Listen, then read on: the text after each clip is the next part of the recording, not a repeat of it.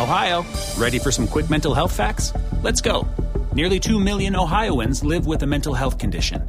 In the U.S., more than 50% of people will be diagnosed with a mental illness in their lifetime. Depression is a leading cause of disability worldwide. So, why are some of us still stigmatizing people living with a mental health condition when we know all of this? Let's listen to the facts and beat the stigma. Ohio, challenge what you know about mental health at beatthestigma.org. You're listening to Tom and Bock on 93.7 The Ticket and theticketfm.com. Rounding out the show, Tom Stevens, Jake Bachhoven, Nick joins us as well for the pregame. Bock pointed this out. Third year in a row, Nebraska has lost its best player to the transfer portal. Last year, of course, Wan'Dale Robinson. The year before that, J.D. Spielman. And this year, Adrian Martinez has announced that he is jumping into the portal. It'll be interesting to see where he ends up because I think that guy can play at a really high level, and I hope he does. I hope he wins a conference championship or plays for a national championship next year. I really do. you know you don't. I kind of do. I know you'll be cheering for him, but that will burn you as a Husker fan. It'll- it'll to be- you won't have any feelings left. but I want to be mad. I I, I kind of want to be mad. I would laugh so hard. There's kind of been a so hard. There has kind of been a track record of um, well, not guys, a guy having success after he leaves Nebraska in Wan'Dale Robinson. Yeah. Yep. J.D. Spielman didn't work out as as well, but No. um, Yeah. Wan'Dale certainly worked out just If fine. Adrian Martinez has a season where he only loses like two games next Yeah. year, I, I will laugh so hard. I will too. I, it's some. I think it's funny. It's because if you don't laugh, you you, you got to cry, right? I mean, that's, That's what where I am. Uh, Chase, uh, welcome in on the Honda of Lincoln Hotline. Hi, Chase. How's it going, guys? Good. Good, good. Hey, just uh, was listening to Mitch about uh, Adrian Martinez, and I think you know I do agree with some of the points and stuff like that he made, and obviously he knows more about college football than I do. But watching Adrian, I think this year, you know, he had the most talent around him, offense and defensively, that he's had here. But yet he still had the most amount of turnovers. You know, he had more interceptions this year than he's had in his previous three years starting.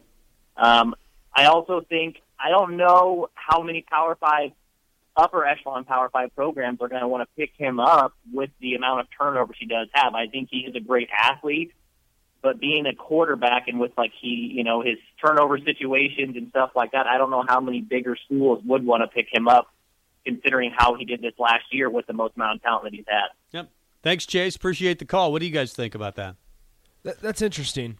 Um, go ahead. Well. I think. I think with a running game, uh, even if they had the 2018 running game, and they were able to move the ball via the run in the red zone, I think Adrian would have been fantastic this year. Uh, really good. I, I, in fact, if you remove Adrian and just put, you know, Noah Vedral uh, as the starter, Nebraska doesn't win. uh, Certainly don't win more than three. Maybe they win three, but they wouldn't have been that close. They That's wouldn't have been the best worst team in college football. Uh, I think that, I, I think it's intriguing not just to you know I know he's a bit turnover prone, but a lot of that has to do with that offensive line, as we know. It just it was just awful. Yeah. Um, I think that's pretty intriguing to even teams that don't have a good offensive line. I mean, I if I'm someone that, that's worried about my offensive line, I go, hey, this guy actually had the, the second or third best offense in the Big Ten, and his offensive line was crap. You know, maybe that's something you can work with. I think he's just going to be very highly coveted in the transfer portal. I, I wonder, and this I'm not backing Adrian Martinez because I was telling Rico this earlier, and and I'll say this on my show is Adrian was a great player, um, and I'm sure you guys have said this. Adrian was a great player, but at the end of the day, he just didn't win games, and and that you have to move on eventually, obviously. And and I have said it before. Rico said it before. I know you guys have as well. That a mutual separation was probably the best thing. Sure. best thing to happen. With that being said, this year I don't know if you could have asked him to do any more. Like I think this year was as good of a season for Adrian Martinez and for Nebraska that they could have hoped for, considering everything that was going on around him. Yeah. Like being being realistic, when we got into it and we saw, I mean, obviously Samori Toure, but the the mega question marks every single week of the running back room, the offensive line being atrocious. Obviously, you would have liked to see more wins, but if you if you look back and you see the guy that played with a broken jaw and how many injuries and all this, you, you wonder like how much more could we have asked Adrian to do? But once again, at the end of the day, just didn't win enough games. And I, I, I think he made the right move. I think Nebraska, if there was a mutual agreement here, I think both sides made the right move to move on. Uh, Adrian Martinez's first three years here was very turnover prone. This year he wasn't that bad. They were timely and very. T- they came at terrible times.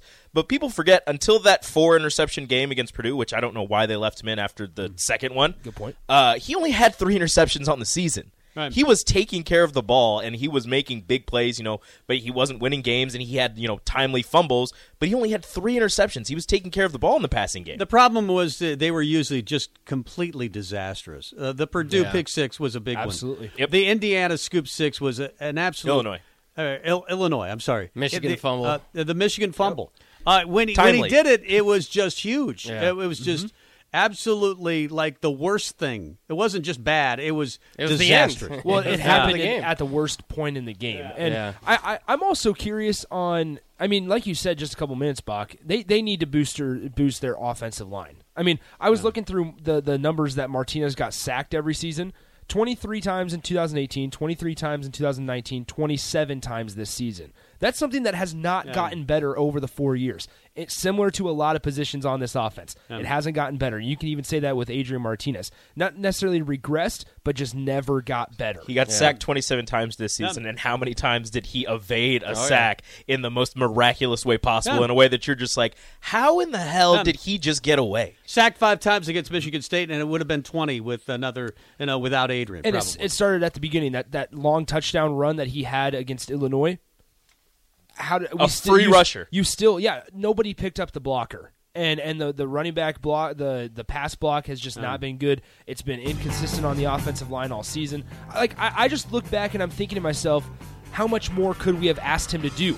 And there's probably not a whole lot more you could have asked, which makes you think, okay, maybe it's time for this coaching staff to simplify it, or maybe not have it be so quarterback centric. We mentioned this. Uh, Nebraska is going to depend heavily on the the name, image, and likeness por- and the transfer portal. Obviously, name, image, likeness could help them. Texas has ten million dollars in their NIL fund. Yeah, they're starting up a fund for that. That's uh, How do you that's start up gonna a help? fund for? You just get businesses to donate. Go fund me. I guess. You tweet out something and you give them a million dollars, and That's then wild. boom. Do you think Nebraska could raise five? Yes. I mean, they've been struggling to raise the amount of money for uh, the the new football facility, Yeah. so I don't know about the NIL fund. Let's face it. If they're going to be good next year, it's going to be because the portal was very generous to them. It's loaded. Uh, pregame is over. Happy hour begins in about five minutes. We'll see you tomorrow. Sick of being upsold at gyms? My guy, you're currently a base member. For $90 more, I can upgrade you to our Shred membership. For 130 more, you'll be a Swole member. And for just $300 more, you'll reach Sweat Platinum. At Planet Fitness, you'll get energy without the upsell. Never pushy, always free fitness training and equipment for every workout. It's fitness that fits your budget. Join Planet Fitness for just $1 down and $10 a month. Cancel anytime. Deal ends Friday, May 10th. See Home Club for details.